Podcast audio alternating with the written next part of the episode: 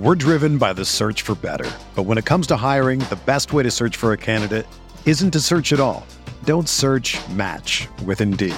Indeed is your matching and hiring platform with over 350 million global monthly visitors, according to Indeed data, and a matching engine that helps you find quality candidates fast.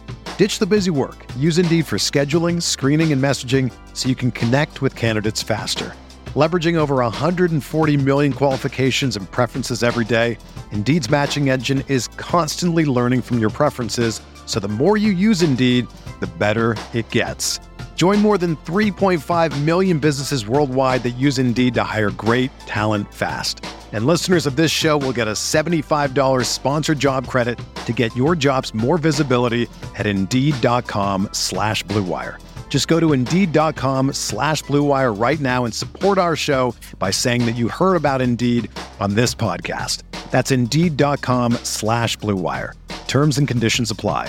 Need to hire? You need Indeed.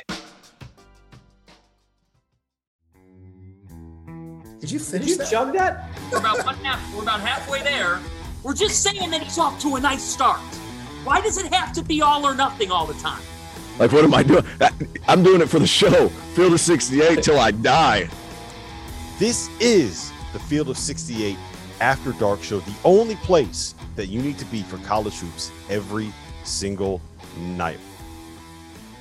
This is the Field of 68 After Dark on this Tuesday night, December the 13th. I'm John Fanta. Terrence Oglesby is here. Patric Young is here. We're just resetting things because we came on the air and, and our audio.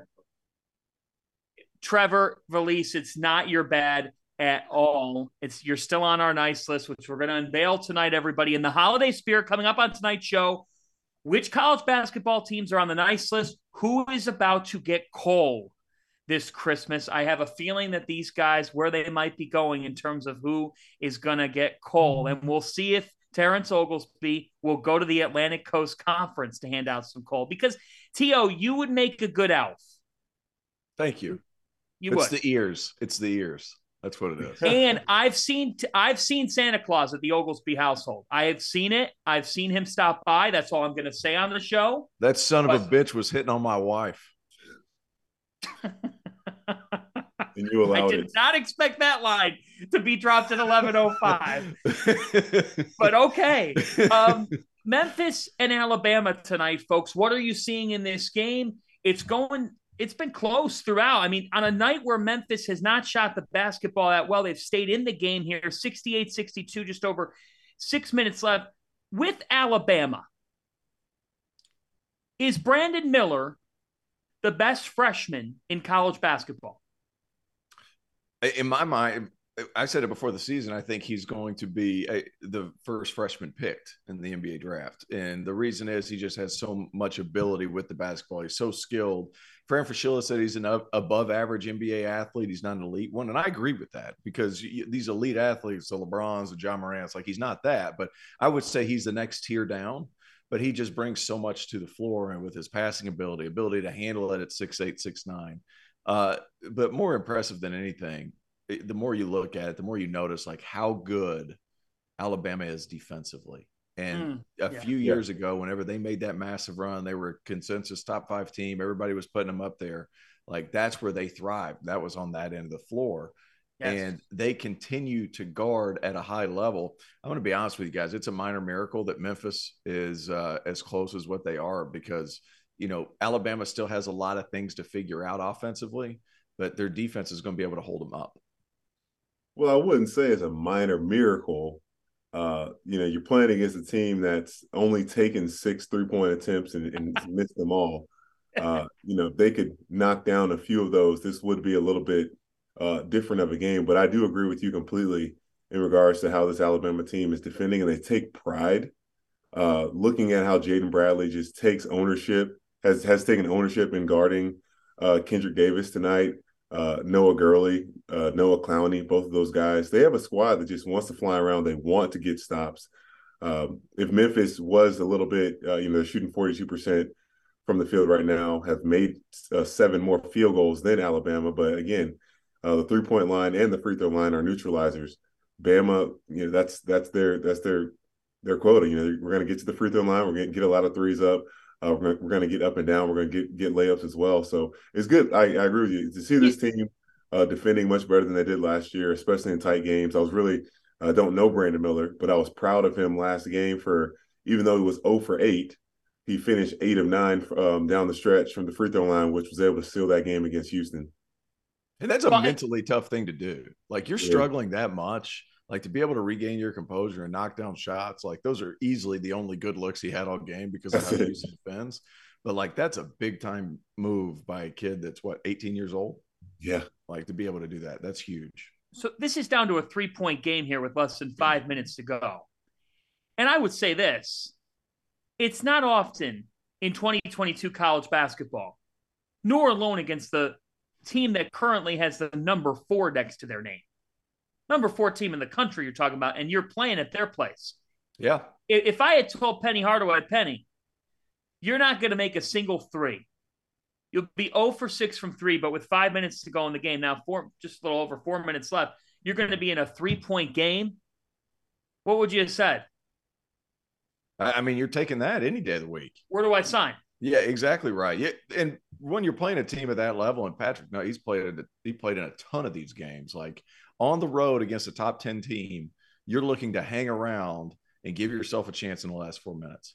Memphis has done that, and they've done it largely just off playing hard, making these energy plays, and just being old dudes who just continue to battle. Like they're not, they don't have the skill level that they had last year, but they play so well together and they play so stinking hard. It, it's they've got a Memphis uh, personality about this team, and Memphis is a tough city, and they love Memphis music.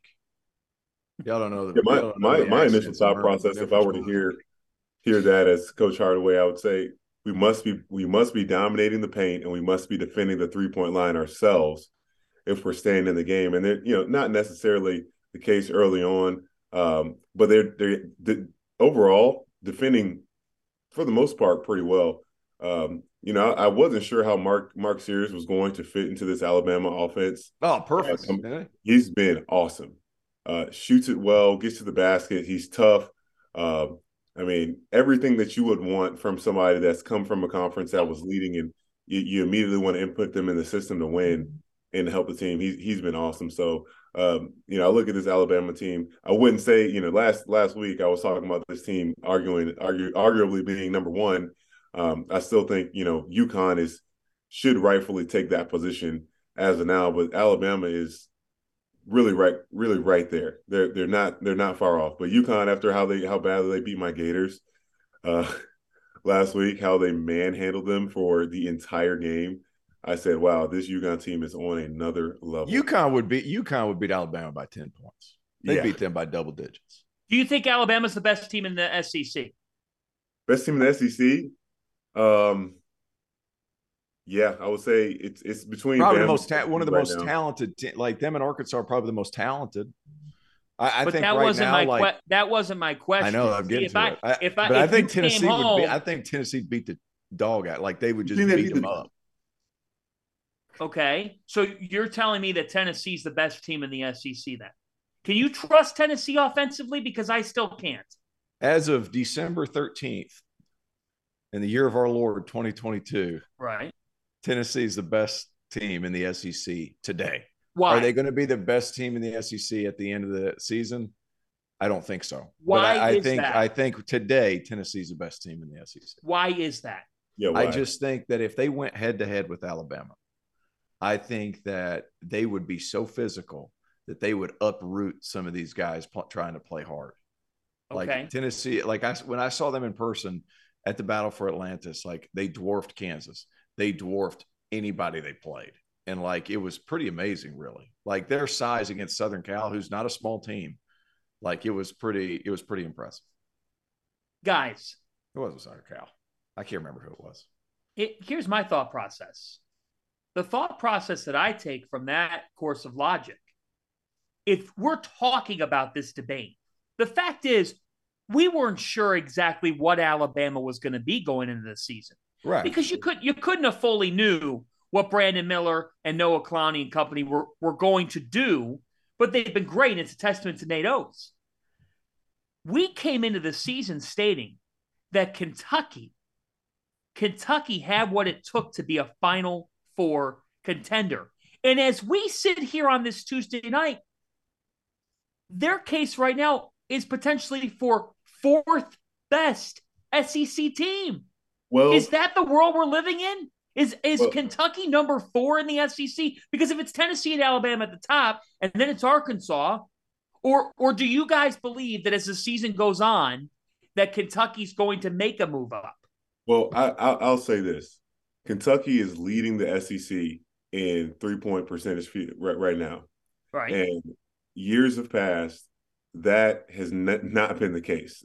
Uh, uh, Antonio Reeves, CJ Frederick's not even playing that much. It's been Cason Wallace. He's shooting 51% uh, from three right now. Uh, something that I did not foresee. I knew he could shoot it. I knew he was a good uh, uh, catch and shoot guy. I didn't know that he would have the ability to help the team this much. I think Kentucky for sure.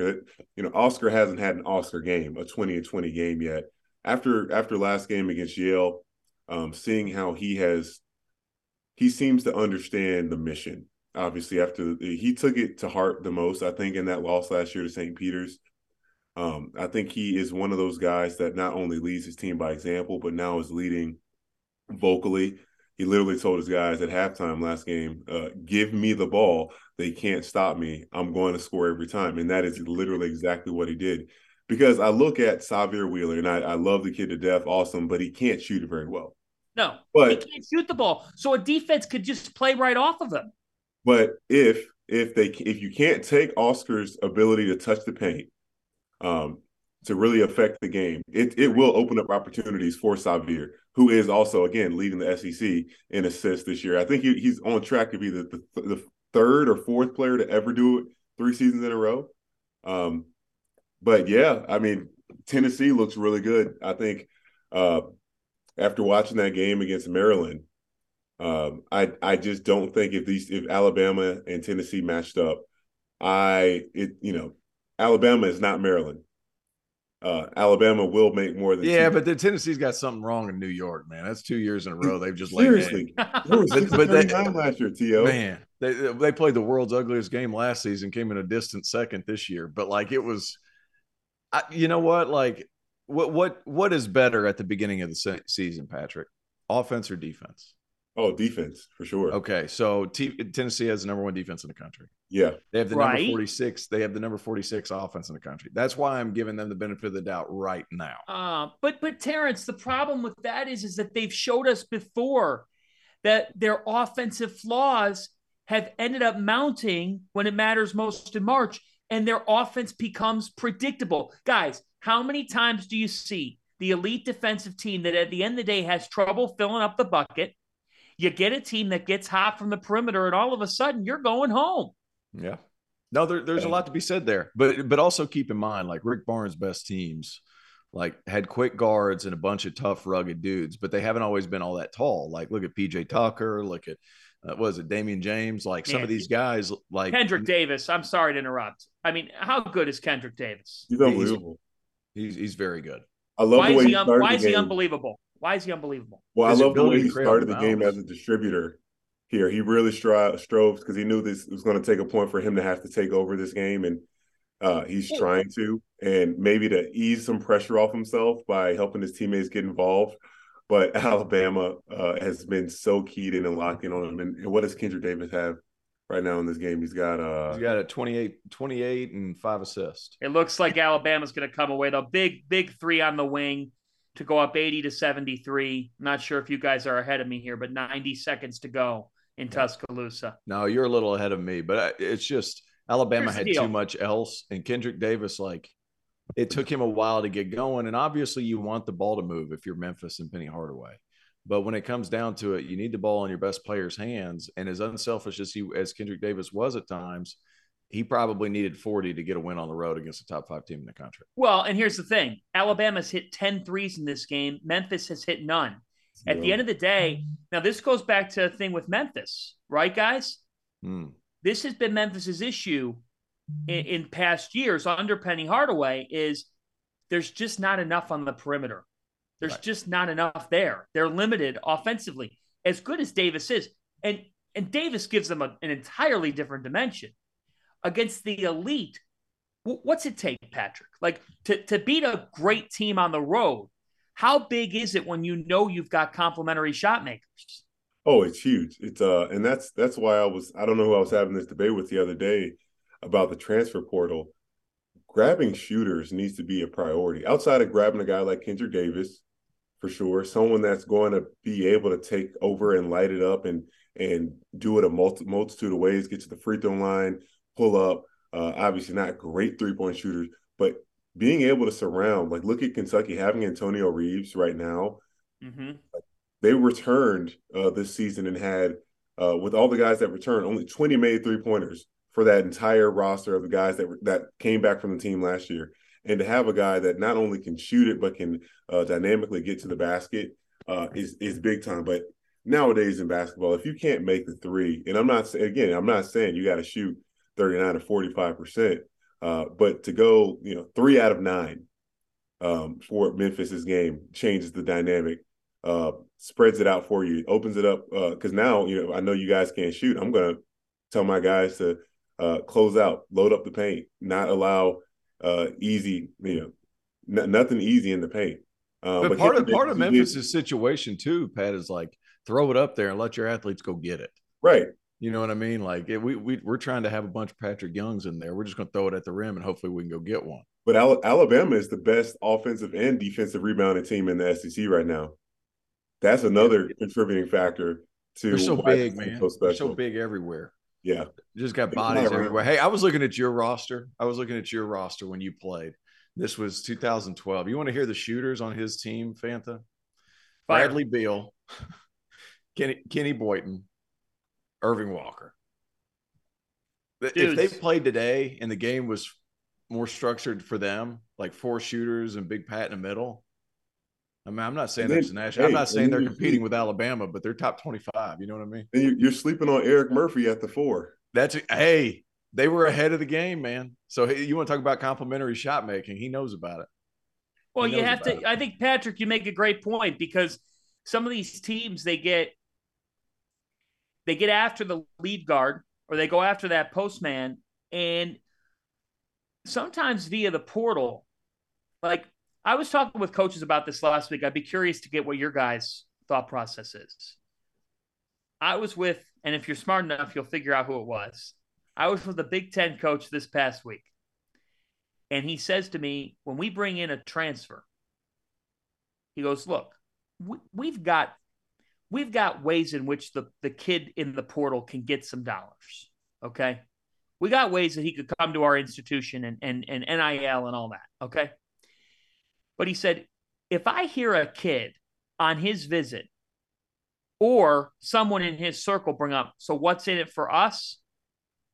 I, I can't do it. Not on the initial visit.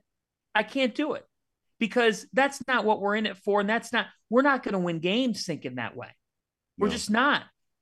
Like, what's that dynamic in, in 2022 when you're looking at the portal? How much do you have to balance sacrificing talent versus saying, look, this guy is that dude. And if I've got every penny, I don't give a damn what I have to do. That's a conversation. I had a conversation with somebody the other day and they're like, well, this team is dealing with this and this team is dealing with that. I'm not going to go into which team we were talking about because everybody has these NIL problems. But like when they're on the floor, you better coach them. I don't care what guys are getting paid. Yeah. If that makes sense. Like you'd want the best talent, obviously, but obvi- but your if your priorities are in a certain order, like you have to think like what what fit is best for me. And people to forget, guys, like NIL's great in theory, until your ass isn't playing well, and then you're just not making as much NIL money. I think that's the biggest key that people are forgetting. Like, put first things first. Like, you better play well, then the money will come. Don't look for the money and then like, ah, well, I guess I'll show up. Like, that's not how this works. You're getting a crash course in capitalism. Man, how how do you decipher? How do you know? You know, not every every wolf or is is uh you know wolf in sheep's clothing is isn't going to just say I'm about myself. Yep. Sometimes that's why you know uh, a lot of teams look their best in the preseason. they haven't really faced anybody yet. They haven't really seen adversity. And when the shot's not falling, when coach isn't playing you, if if coach the coach builds that relationship on I just don't want to step on toes. To your points here, you got to coach a guy. No, you got to coach him. To hell with what they're making. I, I, don't care if there's if there's like for example, like some kids are focused on just that. They're trying to get paid right now because a lot like guys, let's be honest, there's a lot of really good college players that are not going to be NBA players. And like those guys that are able to grab 250 grand or 300 grand, that's much more than they're going to make in Europe their first four years playing. For sure. Like people don't realize that. Like you go to Europe, if you get a good deal in year one out of college, you're getting 50 grand. Like people think like, oh, you're gonna I'm gonna go to Europe, make a million dollars, get paid over here more than the rookie. No, you're not. Like, so I, I understand there's a portion of me that understands, like, hey, if you can go get your money, do that. But you have to understand one thing before another. What's up? I am so sorry. But somebody tweeted, I have to credit the tw- the the tweeter. Yeah. At KJ underscore Paul tweeted, DeAndre Williams of Memphis, parentheses, kicked off his parents' insurance, will not be returning to tonight's game. oh, oh, my goodness gracious. That's a good one. If you were 26 in college, Patric, if you were 26 years of age in college, what would you have been doing? Uh, Be careful before you answer that, Patric. Three degrees at that point, maybe, right? Smart answer, right, T.O.? Smart answer. Smart answer. 26.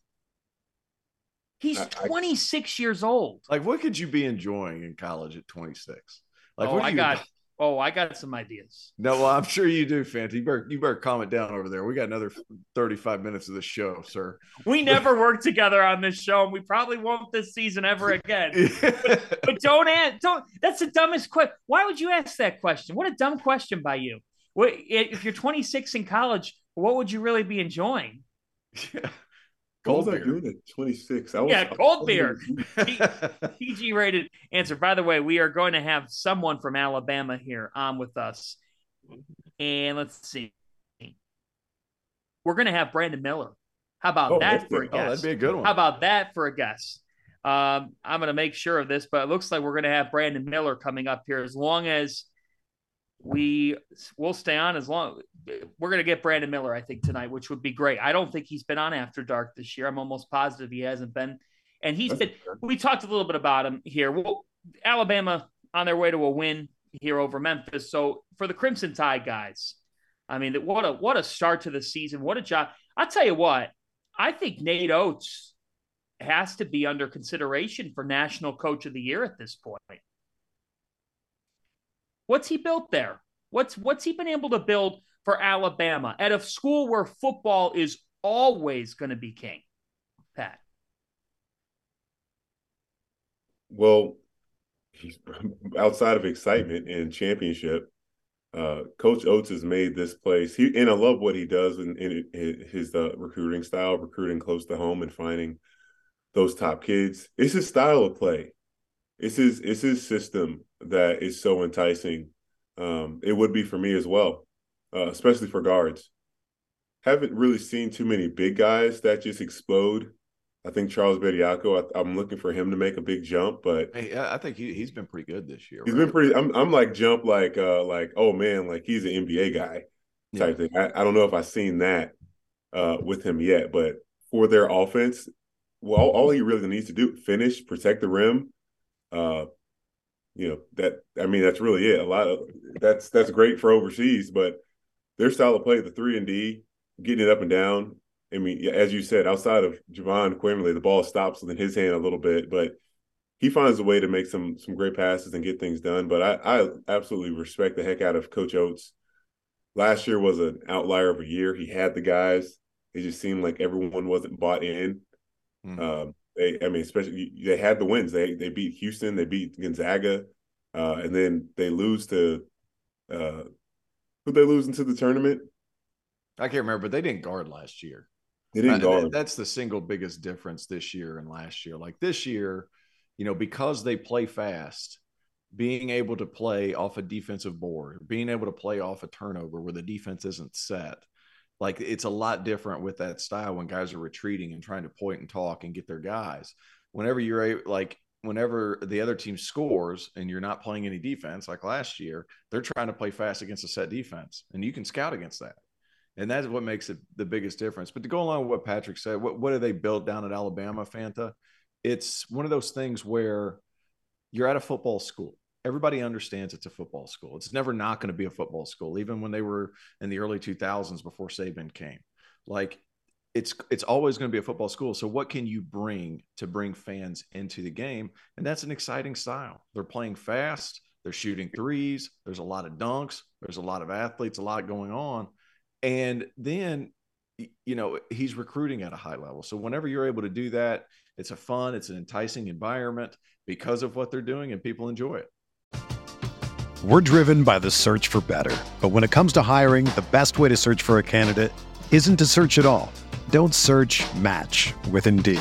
Indeed is your matching and hiring platform with over 350 million global monthly visitors, according to Indeed data, and a matching engine that helps you find quality candidates fast. Ditch the busy work. Use Indeed for scheduling, screening, and messaging so you can connect with candidates faster. Leveraging over 140 million qualifications and preferences every day, Indeed's matching engine is constantly learning from your preferences, so the more you use Indeed, the better it gets. Join more than 3.5 million businesses worldwide that use Indeed to hire great talent fast. And listeners of this show will get a $75 sponsored job credit to get your jobs more visibility at Indeed.com slash BlueWire. Just go to Indeed.com slash BlueWire right now and support our show by saying that you heard about Indeed on this podcast. That's Indeed.com slash BlueWire. Terms and conditions apply. Need to hire? You need Indeed. Sure. So we think we're going to have Brandon Miller here in the back half of the show. Thank you to Alabama as the Crimson Tide keep on rolling, folks. And with just seconds left on their way to a win over Memphis, let's turn the discussion to a game tonight that was interesting, a mid major game, folks. Iona and Princeton. This is a game that Iona won, and they came back and won this game. Rick Pitino's team has won five in a row. They beat Princeton 70 to 64. They get 20 point performances tonight by a pair of guys in Walter Clayton Jr. and Daniss Jenkins. But let's talk about Pitino because Iona is rolling. The, the NCAA stuff and the IARP, which is going defunct and frankly has been a failure, uh, that's all in the rearview mirror. Rick Pitino will be coaching blank next year. T.O., you take that one. You know what? I think there's one. There, there's one other job that I think could intrigue him, and I think it's South Florida. Uh, obviously, other things could intrigue him. Uh, there's situations going on elsewhere that could intrigue him, but South Florida in Tampa, it's warm. Pitino's getting a little long in the tooth. Like we're not we're not fooling anybody here. Like people his age like warmer weather. But that being said, like being at Iona, that's kind of home for him, right? Like Winged Foot's there, like he he enjoys yeah. his life where he's at, so that's a big portion right. of it. So uh, I think he stays. I think South Florida's a bit of a you know, in, what are they an American? Like, and they have a been good in forever. Like, we'll see. Oh, I don't think so, man. You think you he's going to stay at Iona? Iona? Yeah, I think he stays. No, let me be very clear. Okay, let me let, let's let's stir the pot, Fanta. Let's stir the pot. Where do you think he's going to go? Okay, before I say where he's going to, I think I think USF is the front runner. Yeah. The irony is Steve Masiello can't go with him uh, because that was a huge issue with Mass uh, trying to get hired, and and there's all that drama. Could you see Steve Masiello taking over at Iona? What a plot twist that would be. Huh. Uh, having said this, guys, forget about USF for a second. If you're a power conference program that is contemplating change, that's contemplating change. And if you're a power conference program that cares about winning, then you don't think for a second because a lot of the things that he was doing are legal now. There no. are other things. Hold on now. Hold on Easy now.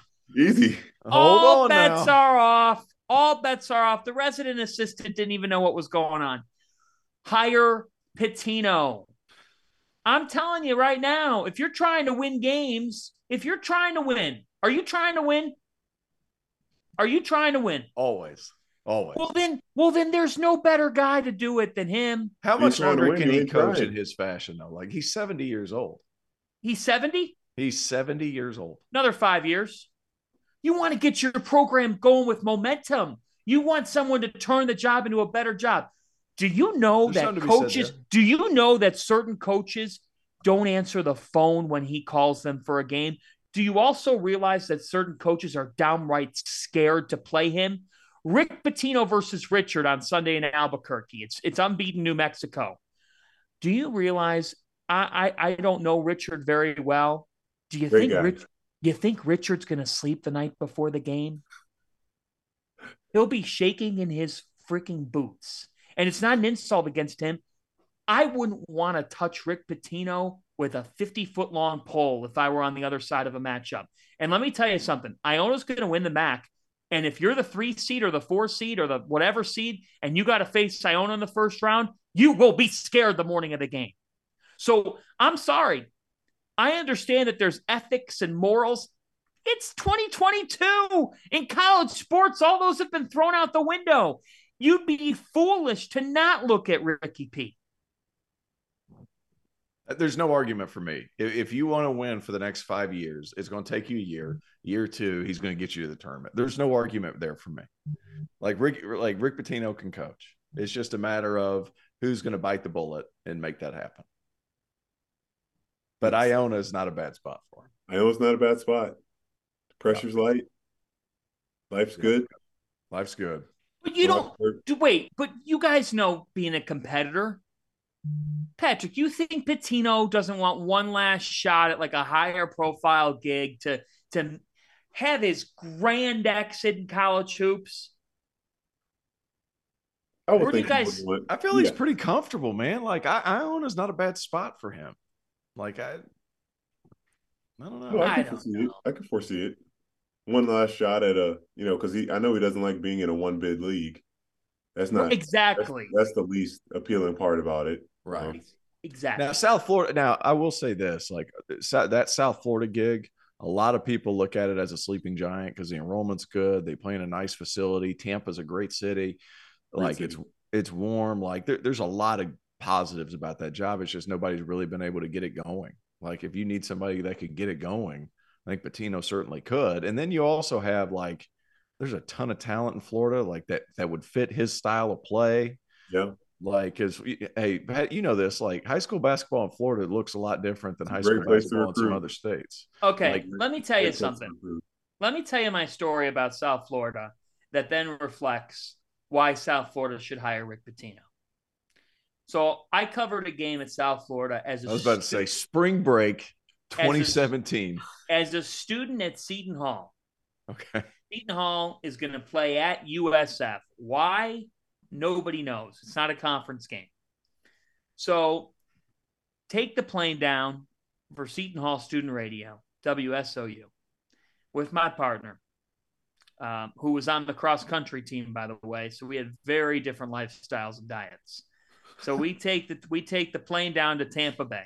All right. We settle into a La Quinta across the way from USF's campus. Okay. Put our bags down. I am starving. Hmm. I'm starving. Now, the 27 year old in me, the current day, current age, T.O's been with me for a meal. Yes, I can eat. However, the 19 year old could do double that. Like, put it away, Pat Young. Put it away. So I go down to the front desk. All right. I walk up to the front desk and I say to the girl, I say, hey, um, what's a good restaurant that you're known for around here? And she looks at me and she goes, I got to tell you, honey, the Hooters down the way is outstanding. Hmm. yeah, Now, why? Now, Rick Pitino is perfect for that neighborhood. Perfect. If your recommendation is frickin' Hooters, yeah. USF, bring in Rick Pitino. South Florida, you are never going to be more relevant than if you have Rick Pitino roaming your sidelines. That's What true. is the cat? What's the beauty of USF basketball? The, the answer to the question is you're never going to be more relevant than Florida, Florida State, UCF, who's going to the Big 12. You're Can South definitely be- Florida. You definitely beat Florida State in your first year, that's for sure. You're oh, he'll absolutely, absolutely. USF. That- that's just Gator hate. It's all that. That's just Gator hate, but That's also Gator they are right two there. and eight or whatever. I think I might know good getting coal under your Christmas tree. Yeah. Do do the right thing, okay? Do the right thing. Hire Rick Pitino. I I I know I know. The, do the right thing and hire Rick Pitino sounds like a, an oxymoron, but if you're trying to win games, It does. yeah, it does. But if you're trying to win games, I, I'm of the belief that that you that, that that's what you should do. I want to All talk right? to Rick Pitino about how his his stint coaching Greek basketball was. Because what a thing that was that he just hopped. He coached Nick Kalathis and a few other. Oh yeah, he had them winning. He had them winning, and he's got Iona winning. And They've won five in a row. Hey, let's transition here in the back half of the show. Which conference has proven the most thus far? Let's give you a rundown, folks. The Big Ten has six teams in the AP top 25. It was supposed to be a rebuilding year. It's been the furthest thing from that in the Big Ten. The Big 12 has seven teams in KenPom top 35. But frankly, T.O. and Pat, we expected the Big 12 to be great, right? The SEC has four teams in the KenPom top 15. We expected it to be great, but there's been some unexpected teams in terms of the fact that Alabama has rolled all the way up to number four in the country, and Mississippi State hasn't lost a game. Hmm. So, which conference has proven the most this season, T.O.? I, I think the big like the Big Twelve just being dominant consistently. Like if you look at their overall record, there's only one team with four losses. It's Oklahoma, Oklahoma State, which has competed. Like that team, that, that league is ridiculous, top to bottom. You know, who's last place in KenPom according in the Big Twelve co- conference right now is Kansas State, and they're nine and one. Like that league is murderers. row. Deontay Johnson, baby, let's go. Yeah, Keyontae Johnson, really good one. Nae'Qwan Tomlin, also a really good one. Like they've got, got they've got pieces, and they're last place in the league, and they're still going to be tough. I think the Big Twelve, just top to bottom, is so tough, and and you know even with what all ha- is happening at Texas, like it, it- they still have enough to win games even in the league. Uh, for me, you know, because uh, you know, primarily an SEC, ACC guy, I know a bit of the Big Twelve. Um, come and see, I've had a few shows uh, on with the Field of 68, and had to watch, had to, but I'm glad I did watch a lot of Big Ten games. And I got to tell you, I'm really impressed by that league. It's they beat each other up, man. They Stop. beat they they beat each other up. I am like I I had no idea. Um, but you know, a little disappointed in Illinois thus far after coming off a big win against uh, Texas to get knocked out by Penn State. But uh, I guess I'm getting into my my nice and naughty list. Been really impressed by Maryland. Um, seeing what Kevin Willard has has done with that program. I mean, seriously, if they it's they would have won that game if they could could shoot a little bit better than two of twenty six from three point line to beat Tennessee, and the conversation is different. Wisconsin, look, they're making noise. Ohio State thoroughly impressed me in the Maui Classic, and then obviously number one team in the country, Purdue. Uh, Michigan State almost had Gonzaga. I mean, this conference is right there. Rutgers, that place rocking. They're they're rocking it at home. Uh, I I got my ass kicked um, playing playing the Scarlet Knights uh, back in I At the rack? At the 2013. And that play, it looks good. So my my easy What happened? What What happened? happened at the rack? What happened to you? Uh, they they touched me. Just kidding. Uh, well, I'll tell you what.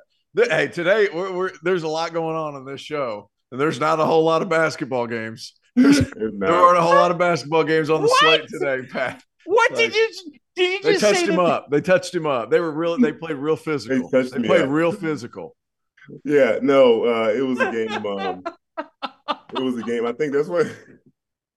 I love this show. What that is wrong before with you? Rosario. Go ahead. Go I think I want to say it was my sophomore year. I think Yeah. that was when Mike Rosario was still there at Rutgers, and um, he just went off on us. The game ended up going in overtime. Yeah, we still had Erving Walker, oh. Kenny Boynton at that time, and uh, the atmosphere was insane. The fans were awesome.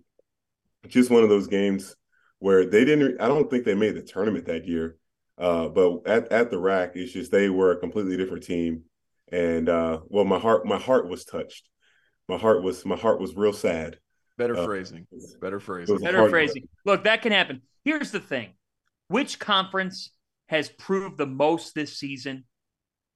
The answer is without a doubt the Big Ten, because the Big Ten, the Big Ten walked into the season. It's the same thing every year, Fanta, and they're but, doing it again. But the, the here's the deal. Here's the deal. You walked into this year, and everybody and their mother said that this league was going to be down. It hasn't been down. Purdue has a case to be the best team in the country. Nobody had that. Maryland is back. They're back to being a competitive program night in, night out. They got UCLA tomorrow night. I like the Terps in College Park in that game because Donta Scott, Julian Reese, like Hakim Hart, they had talent. Now Kevin Willard's getting the most out of it. Yep. Ohio State, to me, has potential. They're young right now, but I think they're going to keep on getting better.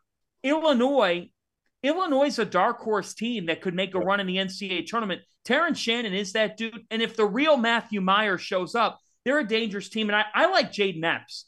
I've been, I think Jayden Epps, he's proven the most of any individual because Jeff Goodman said on our show last week that when he saw him in the preseason, he didn't think much of him at all. And Epps has been, he was really good against Texas. The mm. point is, the Big 12 we knew was going to be really good. The SEC we knew it was going to be really good.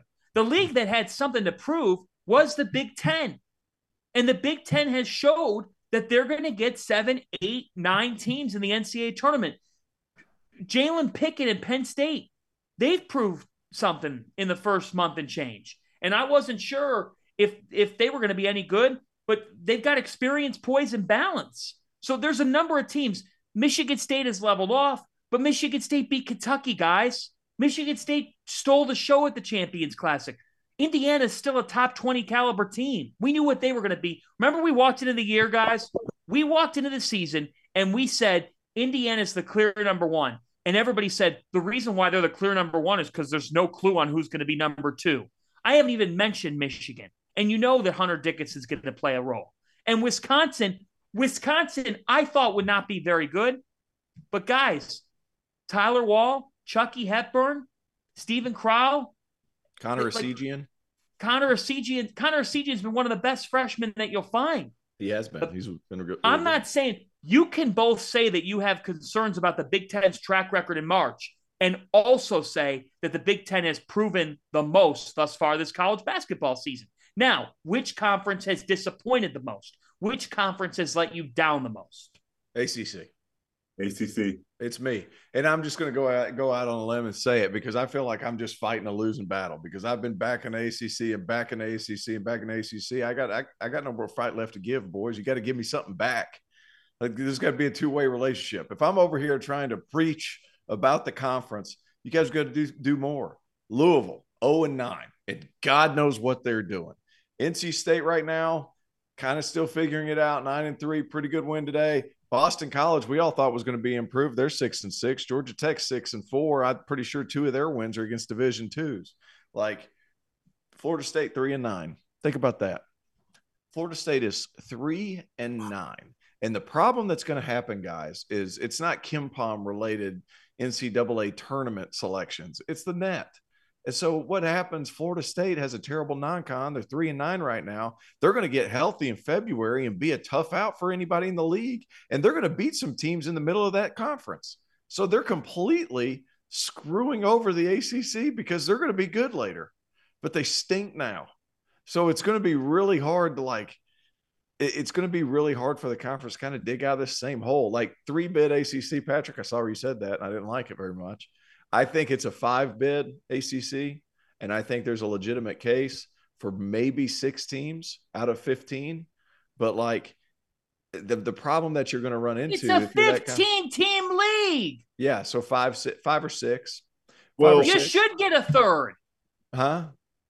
You should get a third of your league in if you got You should. 15. Yeah, you're absolutely right. You should. So five, maybe six. But like you got to keep in mind too, there's been teams that have taken care of business. Like Miami's taking care of business. Virginia's They're taking care of business. Duke, Virginia Tech, they've taken care of business. Like, and then there's going to be other teams. Wake Forest, I think, is has a shot to make Tyree the Appleby, tournament. baby. and North Carolina's going to get the, get a chance. Like they're going to get the benefit of the doubt if they're even close. So like, and they're looking more and more like a bubble team. So like, there's going to be five or six teams, but it's it's like those bottom that bottom of the ACC is just going to pull everybody down, and it just it screws you. It Oh, really if you does. lose to Florida State, your season's dead. It's not dead. I, I I don't. I'm not going to say it's dead if you lose to Florida State, but you can't have multiple bad losses, and like that's one of those bad losses that Not for the it's be top really team, hard to T.O., but avoid. not for not for the top team, T.O., but for the middle team. Another day is here, and you're ready for it. What to wear? Check. Breakfast, lunch, and dinner? Check. Planning for what's next and how to save for it? That's where Bank of America can help. For your financial to-dos, Bank of America has experts ready to help get you closer to your goals. Get started at one of our local financial centers or 24-7 in our mobile banking app. Find a location near you at bankofamerica.com slash talk to us. What would you like the power to do? Mobile banking requires downloading the app and is only available for select devices. Message and data rates may apply. Bank of America and a member FDIC. For That's some of the saying. team, if you lost to Florida State or Louisville, your season's greatly killed. I mean, I'm sorry, but you're going to get it's like in the video game when you're shot and you're down and you need a revival. Like that's what you would need. You know, Mm. like because Florida State's net is in the 280s. Dang. and they're going to get healthy. That's the part that stinks. That's the problem. Yeah, the problem part that is stinks. the problem is Florida State's going to play spoiler in this league. That's right. And then you also have like you you look at the Big Ten, like they're good in the non-con because same reasons as every year, guys. Same reasons as every year. They're old, and except for Purdue, but they have Zach Edey, who's I the most know. dominant human being since Shaquille O'Neal in college basketball. Bye. so, like, here's he- like he is. Who are you gonna say? I mean, Anthony Davis. Stop it. Next question. So, What? like, you, met, dude, Cal wouldn't even let him throw it into Anthony Davis. Do you not remember that? Yeah, but it wasn't He wouldn't late. let I'm throw it talking, in. I'm, I'm talking second half of the season, Anthony Davis. Yeah. Okay. Well, this second we're in the first half of the season, season. Anthony Davis was unbelievable. Well, we're in the He first half of the season. So much better.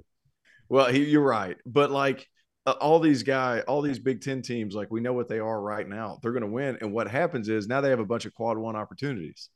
See, I ACC has what, disagree. I disagree with that because I don't even think Brian Underwood knows what his Illinois team is right now. Okay, so them. Okay, so I'll give you Illinois. I'll give you Ohio State.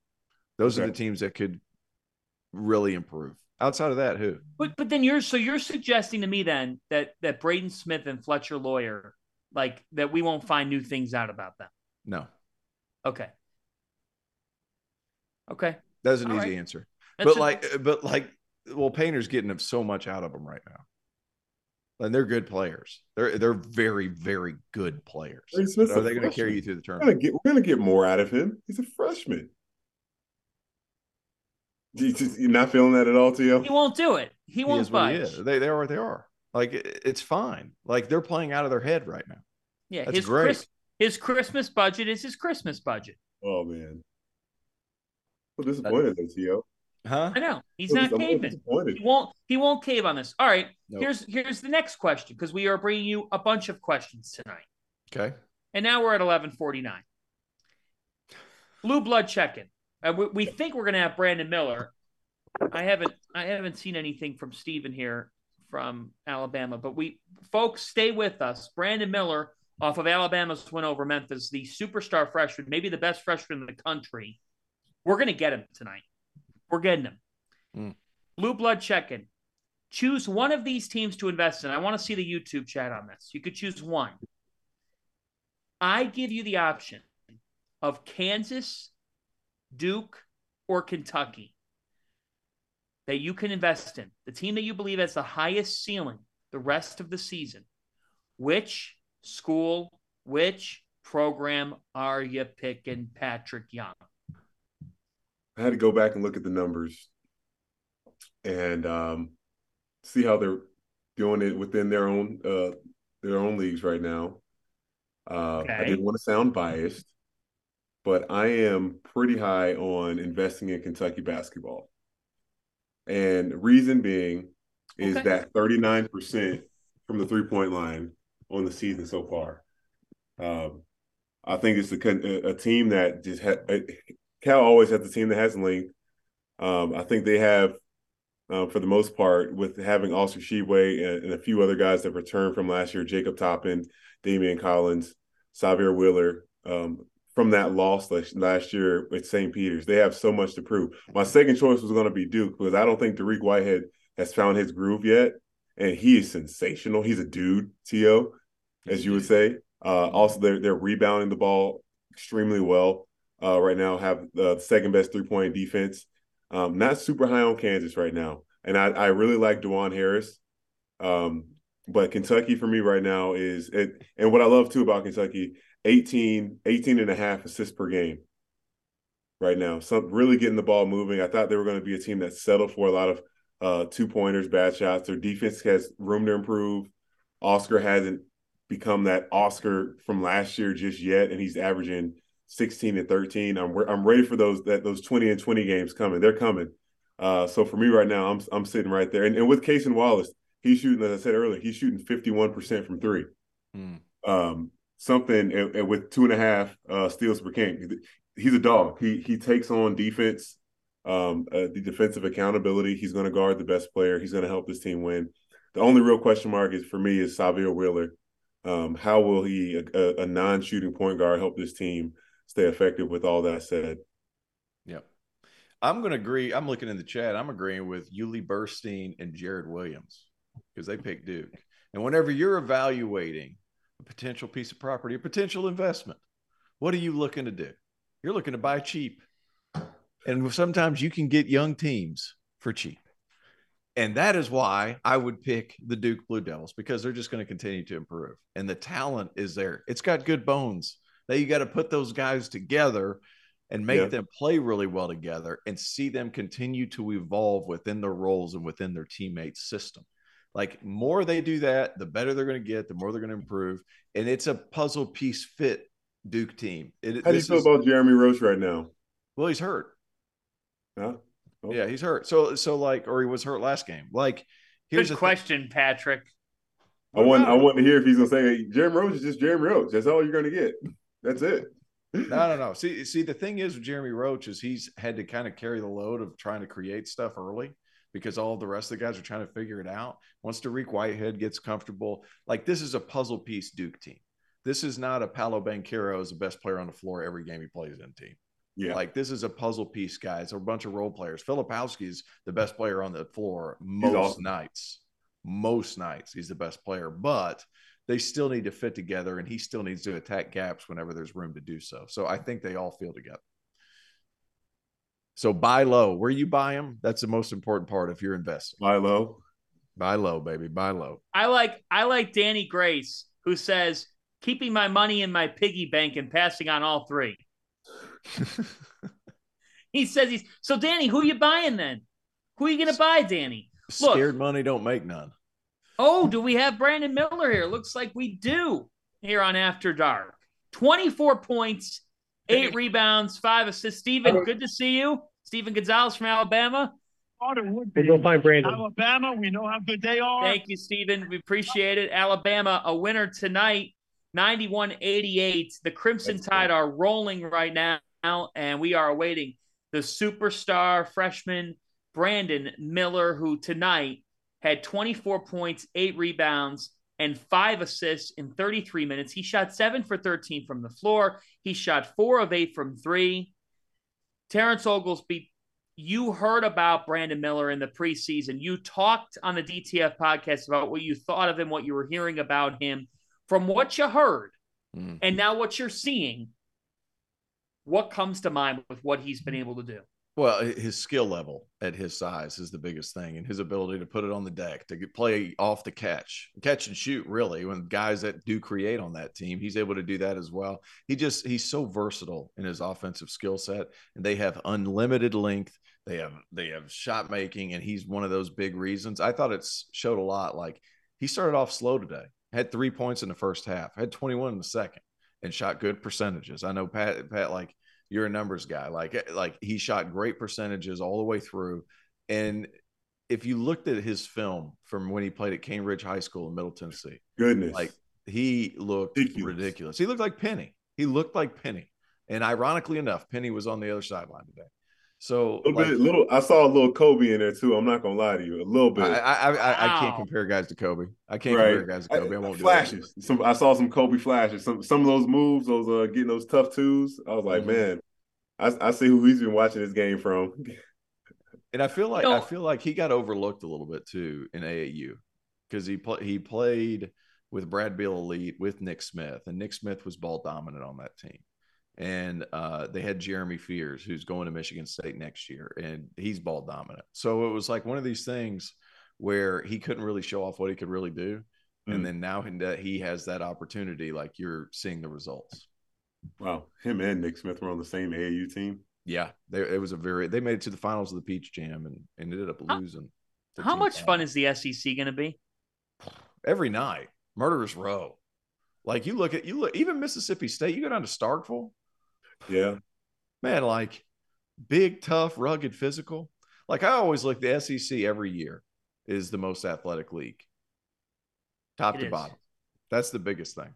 And here he is. Here is Brandon Miller joining us with that big smile 24 points, eight rebounds, five assists. Alabama a winner 91 to 88. Brandon, it's it's great to have you with us. I think Stephen or you might just have to unmute your mic uh, from the locker room. Terrence Oglesby is with us. Patric Young is with us. And I'm Oh, John yeah. Fanta. So it's, Yeah, it's good to see you, man. Now we've got you unmuted. So, Sure. Brandon, our team. So I think it just Brandon, builds congrats on the win. Congratulations on the big win. We'll let you get back and get Sounds some like there might be some other audio on your guys' live stuff. right? A a little blood bit. transfusion, maybe a blood transfusion. Hold on a second. We'll get you. Brandon congratulations Thank on the great game. Alabama holds on and knocks off Memphis in a Maybe we'll very get, hard get it fought off here so that it's not There's a lot interfering with going on. us. There we go. All right. there we go. Uh, Brandon Miller is with us now in Field of 68 after dark. Again, 24 points, eight rebounds, five assists. Alabama wins 91 to 88 over Memphis. Brandon, John Fanta here, Terrence Oglesby, Patric Young with you. Before we talk basketball, we understand that you have a passion for fixing cars. Tell Uh, us about it. I don't think it's a passion for fixing cars. I think I just know a lot about uh real like muscle cars. I think that's something I take pride into. Like everything like basketball is just muscle cars. So I think that's another um kind of a sneaky talent I have. So like you and Devin Booker, really, yeah. like the old old school cars. I like No, that. no, no, no, no, no. I, like, I like. I'm more of the new school cars. I don't like the, the I like some old school cars, but What are you uh, driving? Uh 2022 Dodge Charger. okay, there you go. That's Must- not bad. That's not bad. Hey, I got to ask you, Brandon, man. We're, we'll we'll talk about the game a little bit. Tonight was really really good, but and I hate to bring this up, but I, I admired your performance against Houston. Be able to you know mentally tough, knock down free throws at the end. It took a second, took the took the first half, but you exploded, and uh, I think you know you to be able to basically break through. Not it wasn't a slump, but it was just the ability to keep playing within yourself, and it really paid off. It where does that maturity come from? Yeah, I mean, you're still just a freshman, right? Yeah, I'm, I'm a bit of a freshman. Um, I think that's just I think it's just basketball. You know, you, you miss you miss shots, you make shots. So I think I just really kept my head and kept playing. You know, my teammates really kept me in the game. You know, they gave me the confidence that I needed. So I feel like I can just step up to the line and make free throws and get defensive stops or get a, a board that they needed to win the game.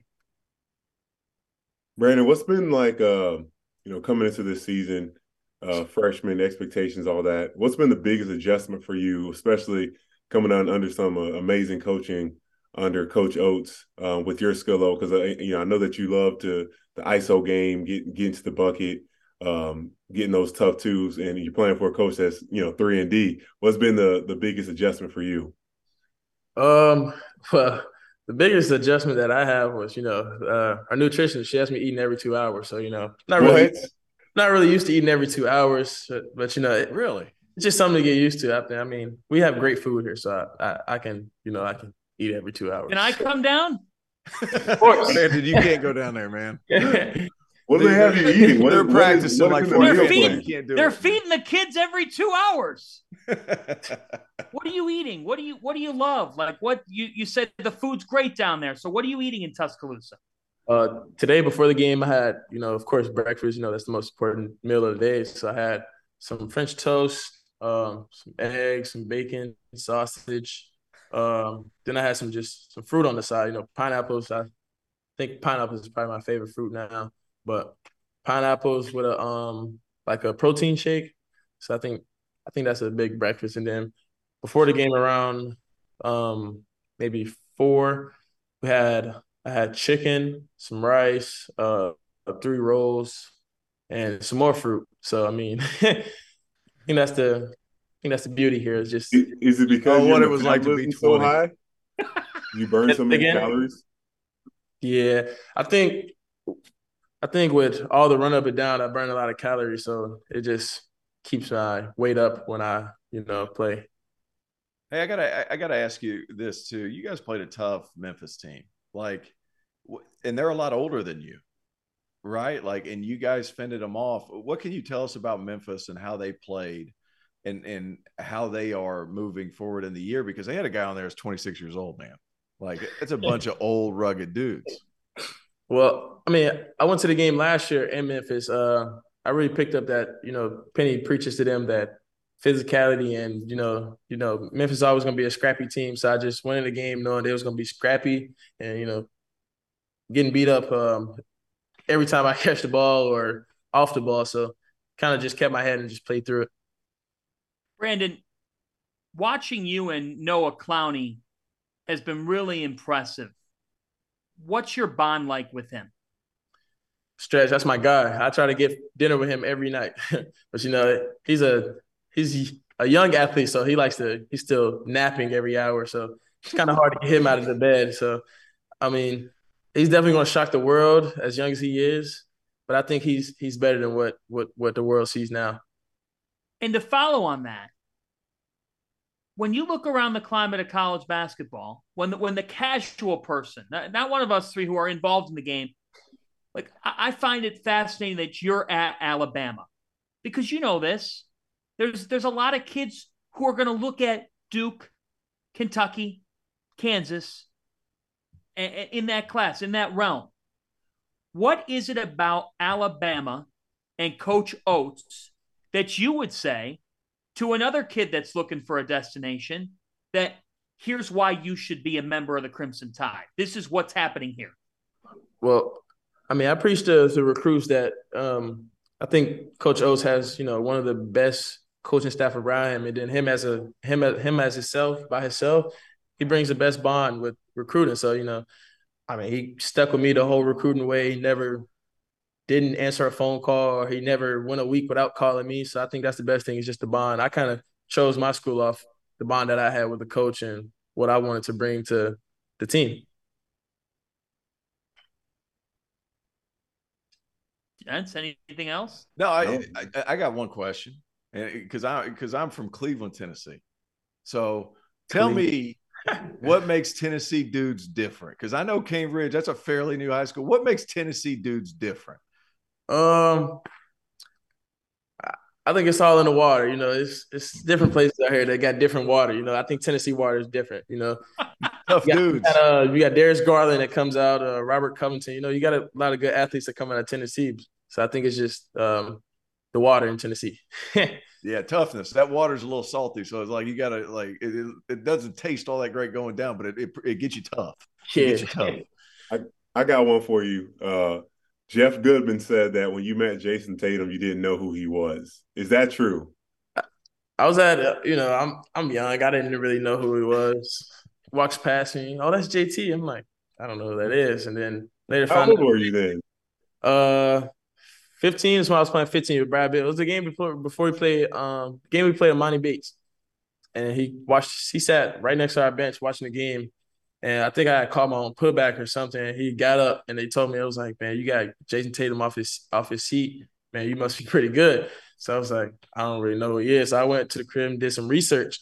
I was like, oh, this guy's in the league. He must be good or something. Brandon, in this interview, you eat every two hours. Noah Clowney sleeps every hour. Could I play for your team? Of course, man. You know, you gotta build a you gotta build a bond with Oats, you know. I'll just hang out in the corner, let you two do work. no, you got to get involved, man. It's not me and his. Okay, all right. Well, how fast you got to shoot it? Who who's the guy? Last two questions here from us. Number one, who's the guy or guys that Brandon Miller, when you're on YouTube and you're rolling through like watching other guys play or just favorite thing to watch, some, somebody in the NBA all time or present, like who do you just love watching?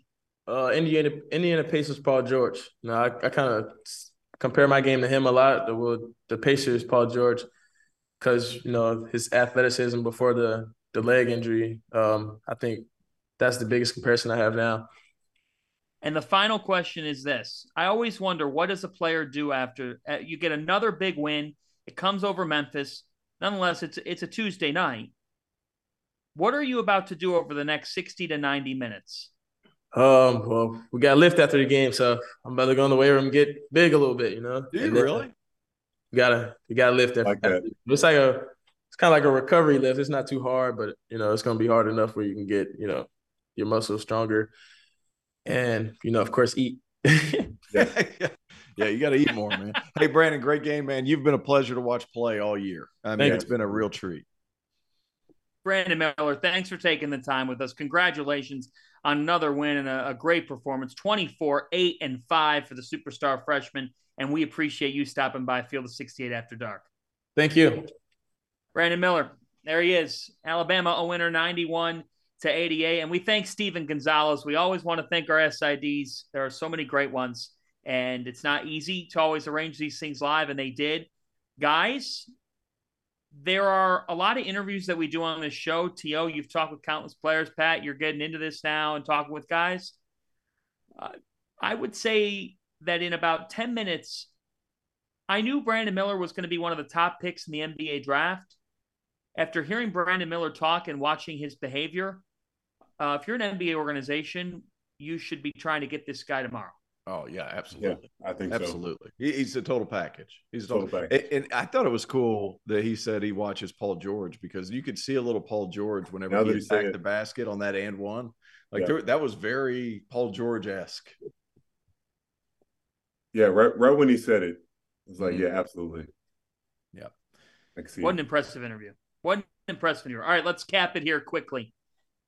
Tell me who's on your nice list and who's not on your nice list. Who's on your nice list and who's getting coal?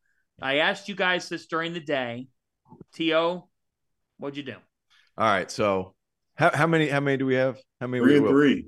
Three? All right. So I'm not going to have three. Dude, so for the first time in his life, the first time in his life, Danny Hurley is on the nice list. Wow. Danny Hurley is on the nice list. There's no coal in his stocking this year.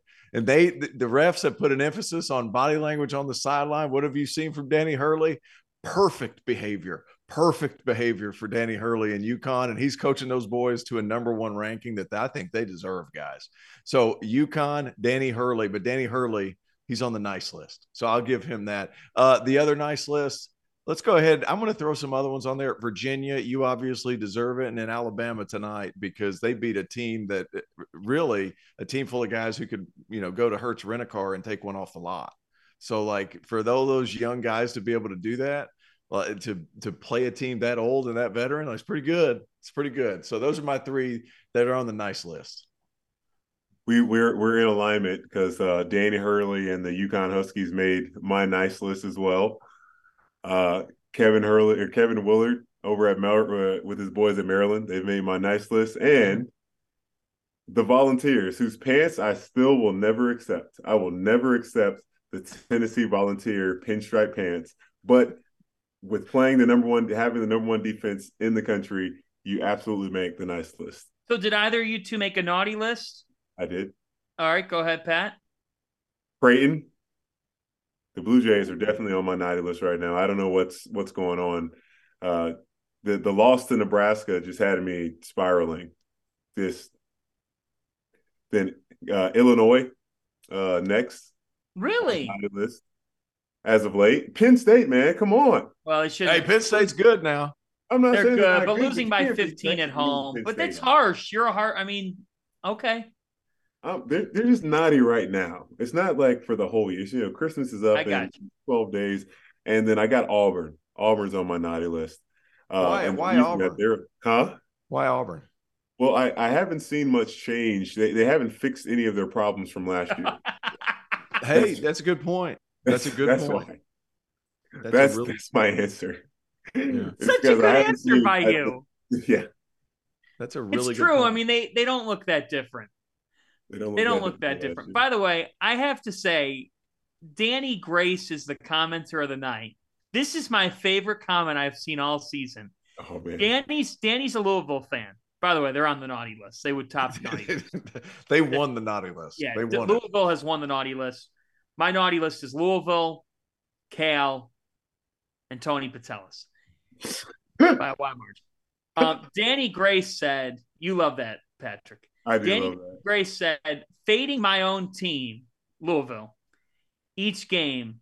I'm then taking the winnings and reinvesting into our NIL program for our football team. That is unbelievable. So this guy, this guy is basically betting against Louisville basketball every game. He's so mad at them that he's then taking the winnings and he's still he's still being a fan. Yep. They got a collective taking- over there. It's admirable. It's admirable. He's taking the money and investing it into football. Mm. Yeah, times are tough. Times are tough for the they, they have a collective over there at uh, Louisville. I'm sure they do. I'm sure they do. Yeah, I'm sure they do. Hey, They we didn't got put. Marquette on the nice list, man.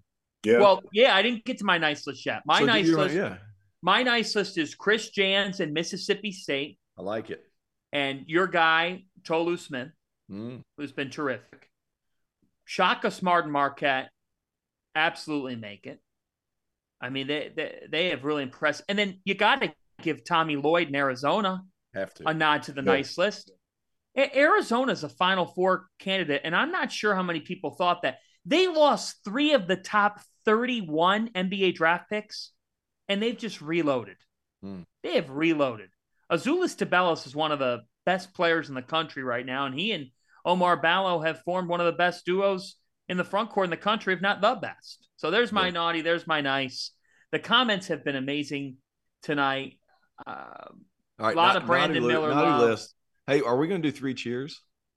Yeah, sure. Go ahead. Give us a Uh, no, I didn't know if we were or not. Because if we weren't, I was gonna. Normally start with that three cheers. Yeah. Uh, I, I'm going to cheer to uh, North Carolina tonight. Oh, that's what I was gonna do. The Nor- I'm cheering to North Carolina. You know why? They had, tw- they had 24 assists today. Okay. They had 24 assists today. Now it was the Citadel. Like, let's not get it twisted. But sometimes, guys, sometimes, like, they play a loaded non-conference. They're playing in all these invited events and all that stuff. They turn around and then they have to go straight to Virginia Tech. I get all that. That- but they've been a selfish team for the most part. They're turning it around, and sometimes these buy games can be the best time to get right because now you've figured out your real issues against some of the best teams in the country. You get a couple of buy games, and you can work on specific your specific weaknesses, and then you can find a way to get it rolling as conference play comes up. So good on them. Cheers to North Carolina. All right. Hey, and on my naughty list, on my naughty list, hey, Big Ten, the entire conference, you deceitful bunch. You oh, deceitful shut bunch. up. Every year, you deceitful bunch just to come and trick Fanta into believing all this hype. Patric, go ahead. Three. Hold on, I, have- I have to send To a not so friendly message. There we go. Got it. so Pat, so Patric just just okay, Patric. Go. For those who don't know, Pat Patric just just put in the Zoom chat, which is not public knowledge on the show, that he can eat a bag of you know what. Chips. Uh, it wasn't popcorn. Of Go ahead. Pat. Go ahead, Patric. Gluten free. Uh, Have some gluten free chips. Uh, Okay. well, I will. Uh, I was gonna say North Carolina for different reasons. Uh, Toast and I hitting hundred points and feeding the fans some free biscuits.